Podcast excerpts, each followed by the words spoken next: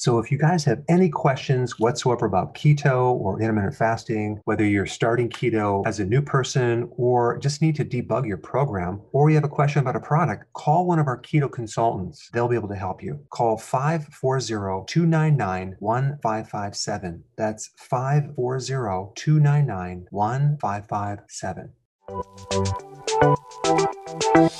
Welcome to the Dr. Berg's Healthy Keto and Intermittent Fasting Podcast, where Dr. Berg takes you on the journey for the truth about getting healthy and losing healthy weight.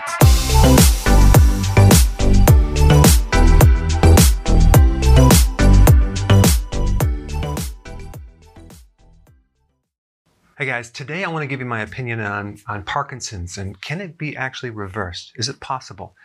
Well, let's just talk about the three things that are involved in Parkinson's, which you have a degenerative um, neurological disorder. We have a lot of oxidative stress, okay, a lot of oxidation going on. We have mitochondrial damage, so we're going to have low ATP in the neurons, so they're not going to have the energy to uh, work correctly. We also have damage with the motor neurons, and that's why you see shuffling gait and stiffness and things like that, because and the posture goes forward.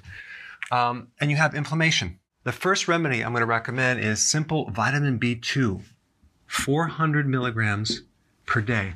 Why? Because vitamin B2 is a very powerful antioxidant and it actually can block oxidative stress.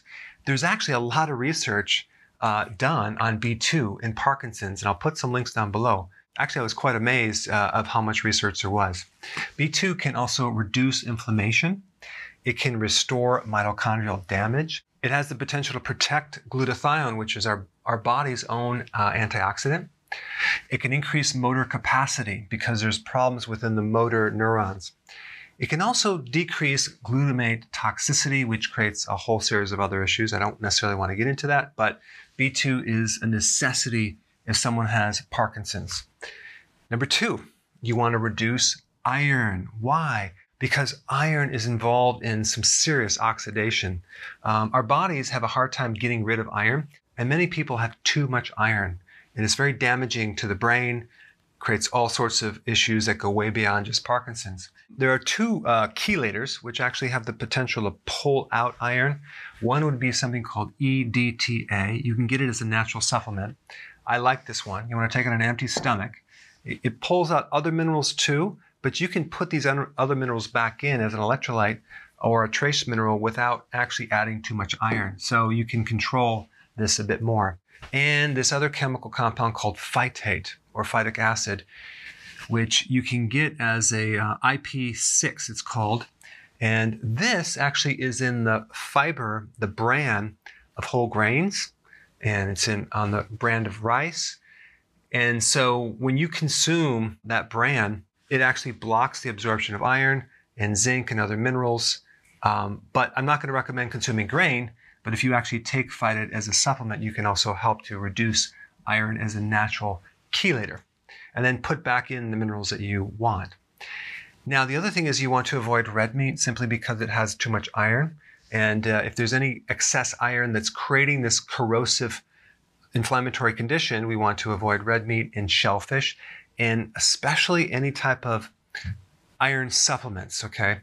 Uh, some of the top supplements out there are basically loaded with this ferrous oxide, the, the wrong type of iron, and in very large quantities. So you want to read the back of your, the label of your supplement and make sure it doesn't have iron, okay? Very important.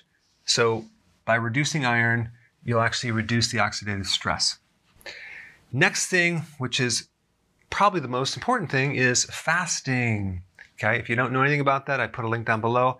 You want to start doing intermittent fasting because that is going to drop inflammation and put your brain in repair mode. You'll start to grow new parts of the brain. It's called neurogenesis, and there's a lot of other positive benefits with fasting. And then, of course, we have our healthy version of the keto diet, which is very important because we want to reduce the sugar, which is also the other powerful oxidative stress factor that we want to bring that down as close to zero as possible and really eliminate this issue right here. There's a couple other things that I'm going to recommend as well. Uh, that would be benfotiamine, okay? It's a fat soluble B vitamin, which will actually penetrate the brain 25 times more than regular B1. And uh, B1 is very important in repairing the myelin that surrounds the brain and the nervous system, and it has a, a lot of other benefits to repair mitochondrial damage. All right, guys, there you have it. These are the things that are really vital in helping you reverse the symptoms of Parkinson's. Thanks for watching. So, if you're enjoying this content, go ahead and share it with someone that could really benefit from it. Hey guys, I just want to let you know I have my new keto course just came out. It's a mini course. It covers all the basics and how to do it correctly. You can get through this in probably 20 minutes at the very most. So if you're interested, click the link below and get signed up now.